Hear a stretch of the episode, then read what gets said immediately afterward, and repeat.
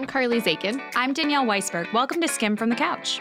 This podcast is where we go deep on career advice from women who have lived it, from the good stuff like hiring and growing a team, to the rough stuff like negotiating your salary and giving or getting hard feedback. We started the Skim from a couch, so what better place to talk it all out than where it began on a couch?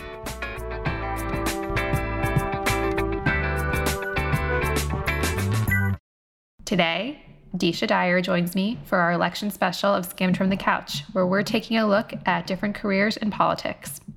Deesha started in the White House as an intern and worked her way all the way up to become a social secretary for President Barack Obama. She is now a speaker, writer, and the founder of Be Girl World, an organization that empowers teenage girls through global education and travel. Deesha, thank you so much for coming on the show today. Welcome to Skimm'd from the Couch. Thank you so much for having me. Looking forward to the conversation. Me too. So, I've been excited to ask you to skim your resume because I find your resume probably one of the most fascinating we've had on here. So, it's all you. Sure. So thank you again so much. And so, you know, my resume kind of after after high school was is kind of all over the place. I went to college like everyone else. Didn't like it. Didn't understand why I was paying so much money to get a degree, to get a job that I couldn't get pay the loans back. And so kind of dropped out of college. Um, from there you know i was always involved in the community always did a lot of activism in the community but i really worked around cincinnati. Um, you know that's where i was at the time like at the mall at an airline at a hotel just like really enjoying life. Um, you know not really thinking like you know i have to move up in my career what is my career? I kind of just took it easy for a while. Uh, i decided to leave cincinnati around 2001 moved back to philadelphia when I got back there, I got a job at a real estate company um, as a secretary. It was a great job, um, you know, but I was like, I want to do more with my life. By that point, I had been very much involved in the hip hop community. I was a hip hop journalist, was always going on the scene dancing at different places and at concerts, doing a lot of activism in the HIV AIDS community, the women's space before it was trendy. So I did all that for a long time and I wanted to be a social worker. And so I decided to go back to school. The only school that would accept me was community Community College of Philadelphia. Uh, so I went back to community college um, when I was 29. Then around uh, age 30, Barack Obama started to run for office.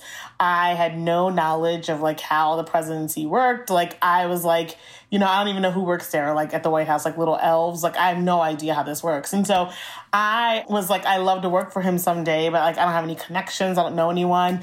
And so he won the presidency in 2008, 2009. He started. I got a White House internship application um, to apply to be an intern.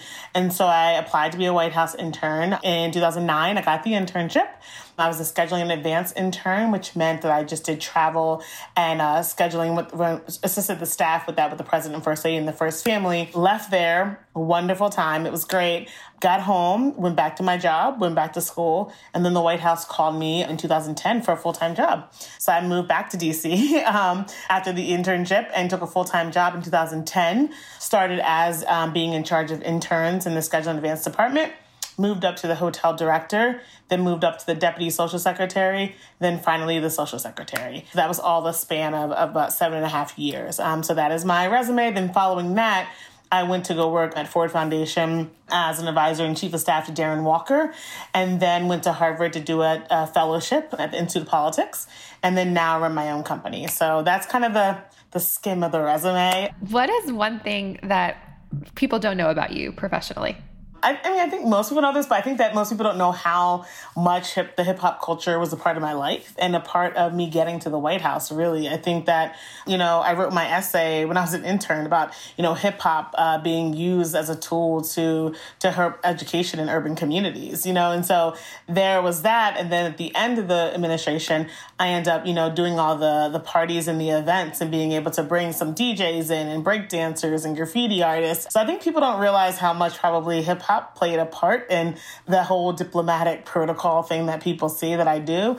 So I want to talk about why I've been excited to talk to you is that I I love non-linear career paths. I personally am inspired by it and I think I think it is something that people now more than ever need to hear about. Take me back to you are in college, it is something that was a big deal in your family that that you got to go and have and have that experience. You're also taking on a you know a tremendous amount of a financial burden to do that. Mm-hmm. Where's your head at? I mean, I think the thing about my family was, and I mean, you know, it's I guess it's a blessing and a curse in a way that they were never pushing for me to go to college. It was like, be a good human being, like, you know, get a job. If you go to college, amazing, we'll be proud of you. But if you don't, you'll figure something else out. And so I never had this expectation that I had to go, but I went to a boarding school um, from fifth grade to 12th grade that kind of did push college a lot. I think that, you know, once I went and I, you know, loved the social life part about it, like I loved the fun and I, you know, was on as in the band and the dance team. So I did a lot of stuff with sports and, you know, made really great friends through the University of Cincinnati band that I still have today and like the drill team and all this other stuff. It was great, but I just was like, I don't like class. I mean, I think that's like everybody else. I was like, I was I don't like class, and I never had anybody pushing me to like go all the time. So I was like, I'm out. So I think that you know it sucked, but at the same time, I was very lucky that I was raised in a way that it was okay if you didn't follow that path, and maybe because my parents didn't follow that path, I was just like they seem all right, so I think it's fine. So I think my head was really in like having fun and not the fun that's like irresponsible, just like I, you know, I wanted to go out dancing. I wanted to go out with my friends. I wanted to take, I wanted to do stuff, actually do stuff about like in life. And I saw my peers studying and all that, which I think is great. People go to college, but I was like, I don't want to do that. like I want to be out and about and I want life experience. And so my head was really in the sense in a place of like, you know, I want to have a good time with my life. And sitting in class is not a good time to me. I don't see the benefits of it paying off for me, really. And so I'm going to do something else. But, you know, hip hop did pay off. Being in the community did pay off. And so at the end of the day, you know, it all came to fruition where, you know, I went back to school, you know, community college. And that was also the right speed for me. What I was going to ask you is what made you go back to school? Yeah. Yeah, that's a great question. What made me go back is that I wanted to do, I was so involved in the community and I wanted to do social work and I wanted to do social work on a level of like, you know, being, you know, a counselor or something. And, and you need a degree for that. You know, I was always volunteering in it, but I was like, I want to help people. Like, and I do that now. So why do I need a degree? But in order to move up, like in management in some organizations or whatever, they were looking at college degrees. And so that's why I went back. I went back because I wanted to be a social worker and work with, you know, women and, and teens in the streets, which I'd already been doing, but I wanted to do it on a professional level. So when people come to you today and they're like, do I go to college? Do I, how do I think about higher education? What is your advice?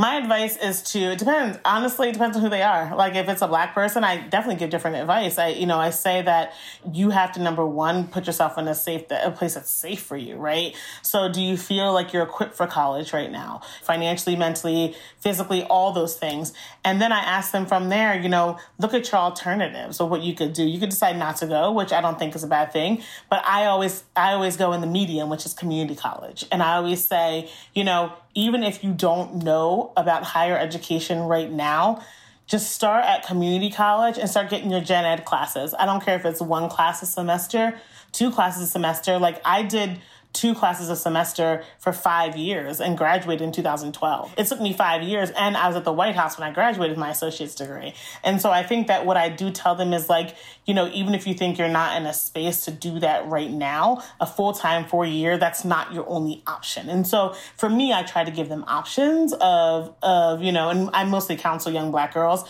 you know, of, of what other things can you do and how other ways can you, you know, still pursue your higher education, but not feel like, you know, you're you're being swamped. You don't understand it. You don't know. You don't know how you can afford it. You don't want to be in debt. Um, so that's how I basically address that. At 30 years old, you get an internship. Yeah. Most people have, if they're if they have internships, have had them when they were, you know, in early 20s, college age range. And you don't just get any internship, you get an internship in DC on Pennsylvania Avenue. What was your first day like as an intern walking in? Yeah, so I was 31. I mean, I was intimidated. I mean, like, who wouldn't be intimidated? I think that I was intimidated. I was scared. I was afraid that, I, you know, I had a nose ring. And so I was like afraid of that. And I was afraid, like, my hair, I had my hair in braids. And, you know, I wasn't sure if like braids were acceptable for a black person in the White House. Like, I was just not sure. I didn't know how to dress. Like, all the other interns, you know, had on like navy and gray and black suits. And I was like, yeah, I have like a black hair pants on, some Ross blazer, and like a red white top that was just like off. I wear for real glasses now because I really can't see, but I wore like fake glasses then because I was like, maybe I look smarter, you know? I was like surprised because everyone else felt the same thing. No matter the age, everyone else was like, what am I doing here? Am I sure this is right? So I think that we all had that. And I didn't, I just thought it was just me, you know? And I got very close to the fellow interns that were in my um, cohort. And then also, I was very lucky. Like, I had Alyssa Mastromonaco was my, you know, she was my boss. And so, you know, so I got really super lucky to have somebody dope and kind of like on the younger side, you know, leading the department. So, yeah, so it was, it was intimidating, though, I'll tell you that much. And I kept thinking, they're going to turn me away at the door. You were able to kind of find your own path, it seems like, at, at almost all times when you have a sense of self, there's like an innate byproduct is confidence. And what I want to understand is in going to a, an environment where all of a sudden people have, you know, it seems like fancier pedigrees, you know, around you, how you are able to kind of tackle imposter syndrome so that it didn't rock your confidence? Yeah, that's a great question. And I think that, you know, I always have had a strong sense of self, but the two things about that are is number one, my sense of self and my path was different from everyone else. And so that rocked my confidence because I was like, I feel I think I'm doing the right thing, but nobody else is doing this, or you know, I feel like I should be going to college, and so I I lacked the belief that I was doing the right thing. So I was just like, am I wrong in doing this? You know, and then the second thing is is I had to struggle with myself always changing. Like, you know, so like I was a big activist before the White House and I did all these things on the ground and like you know then all of a sudden i'm part of the government and i'm like how do i manage this? So i think that you know once i got to the white house and even before then my imposter syndrome you know definitely flared up. I mean i was the girl with community college. I didn't even have a degree. I had like 12 credits in when i went to a white house internship. But what i had to do when i advise people to always do is to play up to your strengths. And like what i did know how to do was i knew how to be like mature on task on time. I could speak up and say I don't understand this and not feel like I was like, look, I can fake it or I can tell you I don't understand. Like, so I played up to what I knew how to do, which was like work. And so I was like a workhorse and I was like, I can work, I can get stuff done. And for me, that really kind of helped me twist the belief that I didn't belong. And, you know, and the thing is, at that White House, we were all new. So, like, it was like the people that were in Barack Obama's White House were like, you know, 25 and 26. So they were like, hey, I'm at the White House, my first job out of college, like, what do I do? So I think we've all felt that way. And so it's one of those things where you go in and you learn how to be, you know, you know, work at the White House, just like you learn how to do everything else, right? And so for me, it was, you know, overcoming my imposter syndrome was playing to my strengths and really like being able to keep my community at home that always like big me up. And so I always had a great support system when I wasn't in, you know, DC. They were in Philly, they were in New York. The hip hop community really came out for me. So it was like, I had a sense of self, you know, in a, in a strong nature because of people that were around me, you know, that may not be with me at the White House, but they always made sure that I was straight and I was good. You know, you were able to work your way through numerous roles in the White House, from intern to obviously deputy social secretary to the end up to the top job of social secretary. What do you think about you stood out that allowed you to kind of get promoted, get get called back? I think that, you know, one thing you know, that was is like my sense of community. Like I never forgot the community. Like, you know, it was hard for me to be on the Washington social scene. I was like, what what the hell is this? Like I was like, I'd rather be like at the homeless shelter, like helping somebody. Like, you know, I'm not into this. And I think that I always maintain who I was. Like I never compromised. I didn't know how to compromise. And so I think for me that was a big part of it. You know, I think there'd be a, a more question for like Alyssa and the, you know, the Obamas or whatever who hired me. But, you know, I think that I always remain myself.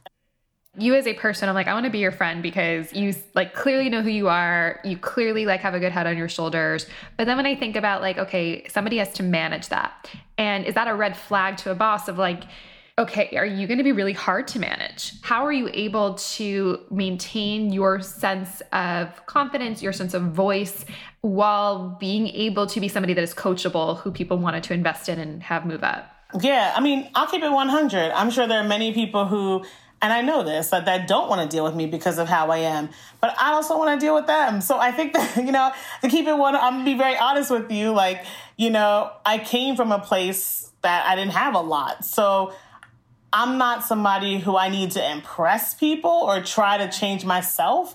And the thing about it is, is like I am coachable. I am, you know, uh, you know, I won't say I'm easy to work with because I'm not. I stick to what I believe, and I say that. And now we're in a state of the world where everybody's doing that, right? We can come out and say that Black Lives Matter, and why don't we have a black person here? But I was saying that 10 years ago, you know, and, and I was like the troublemaker, right? But I had to understand that I could go home and I could look at myself in the mirror and say, I changed myself to fit this persona and not feel good. Or I could go home to Philadelphia and look at those girls in the face, the young girls on my block, the ones who look up to me and say, I did all I did to represent you. And to me, that was more important than how people perceived me. And I'm sure, you know, I lost opportunities because of that. Like, I'm sure that people say, like, you know, she's difficult or whatever. But I also knew when to strategize, when to say something, and when not to say something. And that was a learning skill of maturity. Like, I was one of these people that was like, I'm going to say what I want to say, how I want to say it.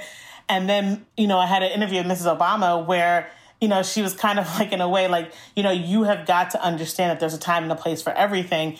And I, the first time that I was just like, oh, there is. What was she saying that about? Well, she was saying that because when I got the job as social secretary, I think one of the things that she really thought about was my confidence. And she was like, you know, like your confidence, but like how you are. But, you know, but sometimes you have to watch, you know, when you want to pick your fights, you know, and I respect that. And I was like, you do?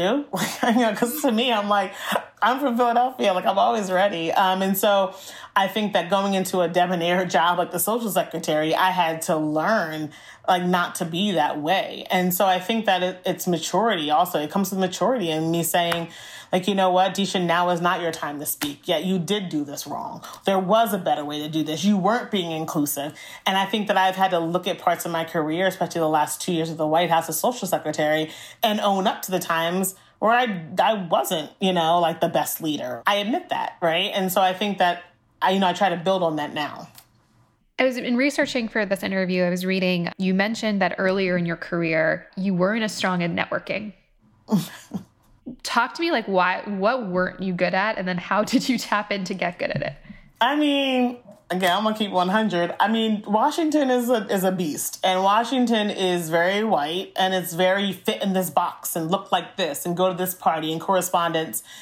Like, that's hard for me like that's hard for me because you know I remember social secretary. I went to like some rich person's house and I went to this party and my nails were like blue. And she's like, "Well, you clearly did that on accident." I'm like, "No, I didn't." I feel like networking was hard for me because I never wanted to have to justify who I was to somebody else. I felt like you would see my work and that's how we could connect, right? Or we could connect on a personal level of something else. But I didn't want to work hard to make people think that I'm worthy of their time. That method did not, I did not understand it. Like I was like, so I basically had to sell myself to you for you to want to be like, oh, I'll help you. And then I think the other thing in Washington was, is there were a lot of people who wanted to like have a savior complex of like, you know, the young girl from Philly who dropped out of college. And then I became like this pet project of people. Yeah. So I was like, nah, like I don't need to be out networking because I, it's, it's too much mental work. And also you have to remember that in that role, you never understood, I never knew whether networking was to come to that White House state dinner or whether it was to come to something to get the president to do something. So I always had to be on my like on my toes like are you talking to me because you're interested in who I am and what I do or do you want to come to this dinner? So, how do you give advice to pro- young professionals, especially that could have similar stories and that can say, I feel like I'm in a room and nobody's like me? And I feel uncomfortable and I want doors, you know, I want to open the doors for myself, but like I don't want to talk to these people. How do you advise them on like how to think about networking? Yeah, what I say is and how I approached it was is I found the places where I didn't have to open the door, they were already open for me. And so a lot of those were circles of young, you know, people of color that were in Washington, you know, older black women that had been in the game for a while. You know, Mrs. Obama has a bunch of amazing friends that were always there for me. So to me, I never never felt like I found those pockets. And when I say it's find those pockets of people that don't make you change or question yourself first. And then from there, it's amazing how much then the networking will open because, you know, I know somebody, you know, who makes me feel safe, who makes me feel, you know, I don't mind being uncomfortable, but who doesn't make me feel strange, right? And then going from there, right? But then also knowing that like the doors you like that may be hard for you to open may not be the door for you. And that's okay. And go outside of your, you know, like the Washington scene. Like I wish I would have spent more time like, you know, going and you know doing stuff in New York when I was social secretary or doing stuff in different cities. Like I was like I got to be in Washington. I got to be in the bubble, but realistically, like I should have been other places also networking. So I think that it's finding those people who will open the door for you and then how you walk through the door and where you go after that's up to you. But I think that finding those safe people where that don't make you justify yourself and who you are, which is I think extremely important. And so that I didn't get that till late in the game, like almost at the end, and I was like, ah, I missed nine years of like, or eight years probably of meeting, you know, really dope people. And just don't be scared. I always tell people, don't, like, if you mess up networking with one person or whatever, don't like get so down about it. It's one person. My boyfriend and I, I practice. Like if I have a big interview, if I have something, I'm like, can I just practice something with you? And it sounds hokey, but it really helps me, you know, to like just practice. And he's like, you're going too fast. You're saying, um, like you're talking too much about the White House. Like, you know, he's very, you know, giving me criticism. So yeah. Well, I'm not done talking about the White House. no, it's okay. Social secretary. So I think we all remember that like infamous Jessica Simpson quote when she met the um, Secretary of the Interior and said, "I love how you designed the place." So I'm not going to ask you my version of that question, but what does social secretary mean? That's hilarious. Um, the social secretary is the person who basically does all of the events, meetings, and hosting in the White House, in the ex- executive mansion. So Mrs. Obama is like, you know, the house host. The Obamas are the hosts of the house. We help them communicate like their vision of how they want to open the house, whether it is a birthday party, July 4th, a state dinner, a meeting, a bill signing. So we basically, the social secretaries control all of that and basically report up to the president first lady and say like, you know, we have this idea. Is this right for how you want this dinner? Or is this guest list okay? And so we also work with all of the White House offices like public engagement, like domestic policy council, NSC. All right, here are my here are my questions. Who did you meet that you were just like, oh my god, I can't believe I'm meeting you? Who are you most starstruck by? I mean, I would say Idris Elba because that's just like that because he's just whatever uh, good on the eyes. But I mean, I would say the Pope. If I had to narrow it down to one, that's the one I would say. You don't want to like have him have a bad time. That was like the most nerve wracking well, that was my second question. What was the most stressful day? I had become social secretary in May, and the Pope was coming in September, and I was like, he's a popular pope. We have a popular president. Like, how do you welcome the pope? Like, who does what? And I think that the day I spent the night at the White House, it was the first night I spent the night at the White House. I slept in my office because I was like, I don't know what the crowd's to be out like outside. If I try to come in, I can't get in. I have to be here at 4:30 in the morning. So it was like 4:30 in the morning, getting up, drying all the chairs from the dew, working with the visitor's office and the White House, you know, uh, residence office. So basically, get everything together, getting myself ready. My dress ripped. my dress ripped. The armpit actually ripped on my dress. And so like I found the seamstress of the White House, God love them and they sewed me back in the dress and they're like, don't raise your arm. And I'm like, okay. so I didn't raise my arm the whole day. I'm sweating and I had this really beautiful dress on that was like, you know, covered everything you're supposed to have covered, you know, the day of. You're just manic. I mean, you're just manic because you're getting all the officials ready to, you know, greet the Pope and then the President and First Lady. You're running through them through everything. The State Department's there. You know, the Pope rolls up. Everybody's in place. We get everybody in, 12,000 people. The visitor's office did an amazing job under Ellie Schafer.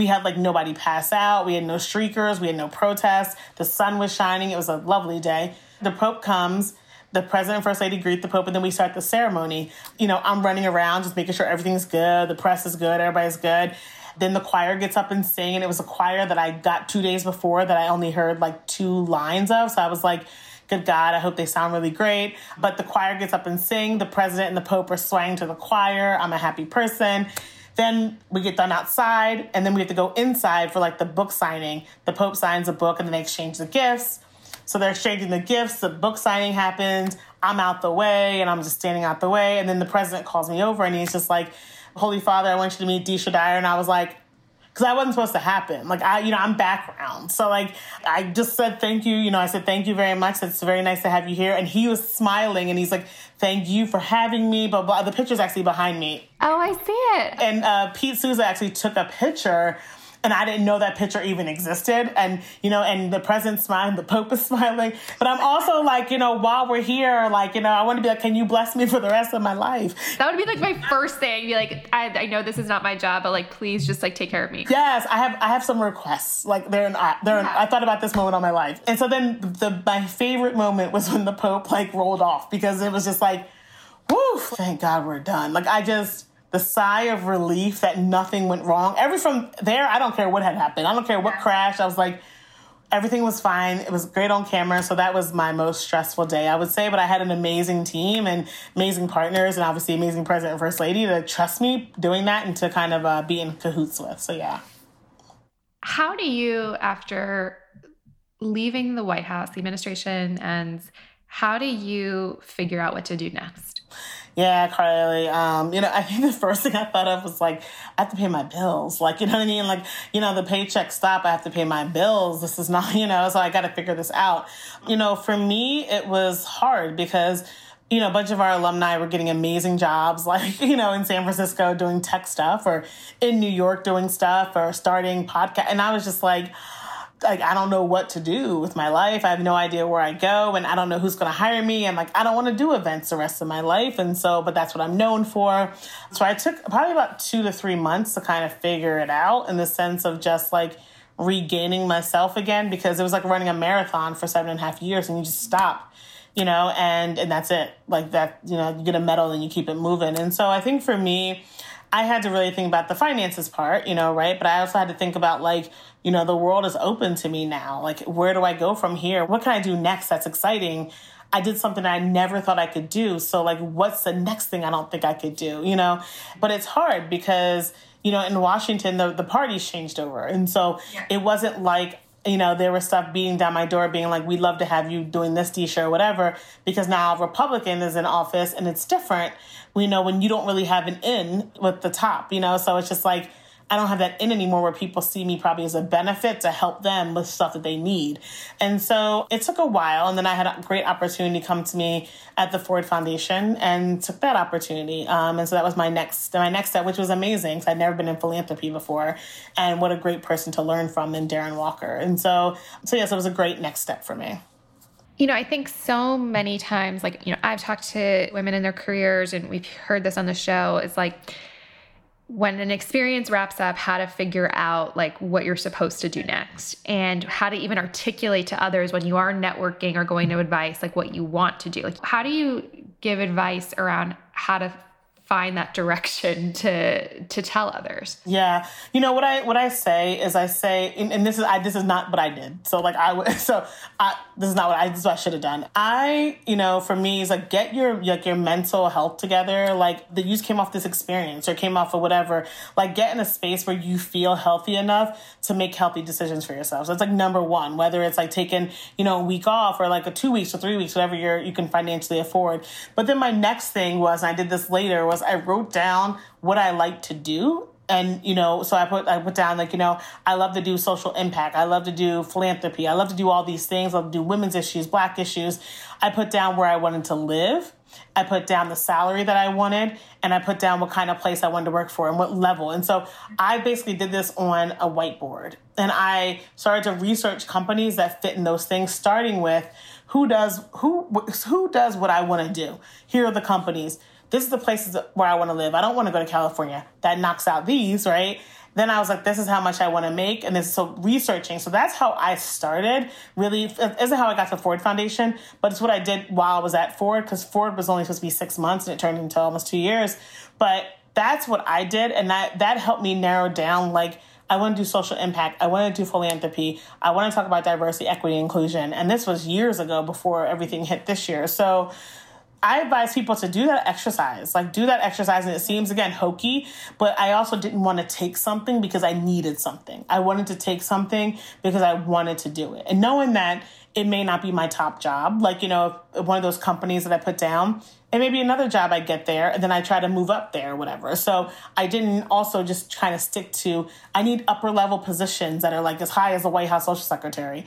Well, the reality is like, I, I wasn't to get that right away, right? And so I had to be more realistic without compromising all the experience that I did have. So I say like just do that do that math of writing it all down and list companies that you want to work in and you know and everybody has their dream company sometimes or their dream person they want to work for, you know. So write all that down and continue looking at their website and LinkedIn and looking at opportunities, you know, to be there. And so that's how I say to do that. Um, but don't be scared either of just trying something completely new. Like completely new. So, before we move into our lightning round, I just want to give you a chance to tell everyone what B Girl World is. Sure. So, B Girl World is my nonprofit that um, I co founded in 2014 with my good friend Marcella Hudson. And we really noticed a disparity in study abroad. Only 7% of study abroad are Black students. And so we started looking at that. And then as I traveled the world with the Obamas, and when go to different embassies, I would see like there's no black people there representing the US. And so we created this program in Philadelphia for freshmen and sophomore girls in high school, black girls. Really, it's a two year program to teach them about global education and travel, professional and personal careers in travel, foreign service, study abroad. And so we basically take them for two years, one Saturday a month, and we do different exercises all around global um, travel, global education, you know, different careers um, that you can have globally. Then at the end of the two years, years to take them on an international trip. And so we've taken girls to London and Paris and Madrid. And so it's based out of Philadelphia and it's amazing. And then we also have a scholarship for young black girls in college who want, who already got to study abroad to help them with finances. And so that's my nonprofit. And then my business is Hook and Fasten. And so that's a social impact firm that I have. So yeah. Great. All right. You ready for our lightning round? I'm ready. Morning person or night owl? Morning. Last TV show you binge watched? Ramy. Worst professional mistake you made? Not knowing how to pronounce the mother in law of Prime Minister Trudeau's mother in law, her name. I don't know how to pronounce her name.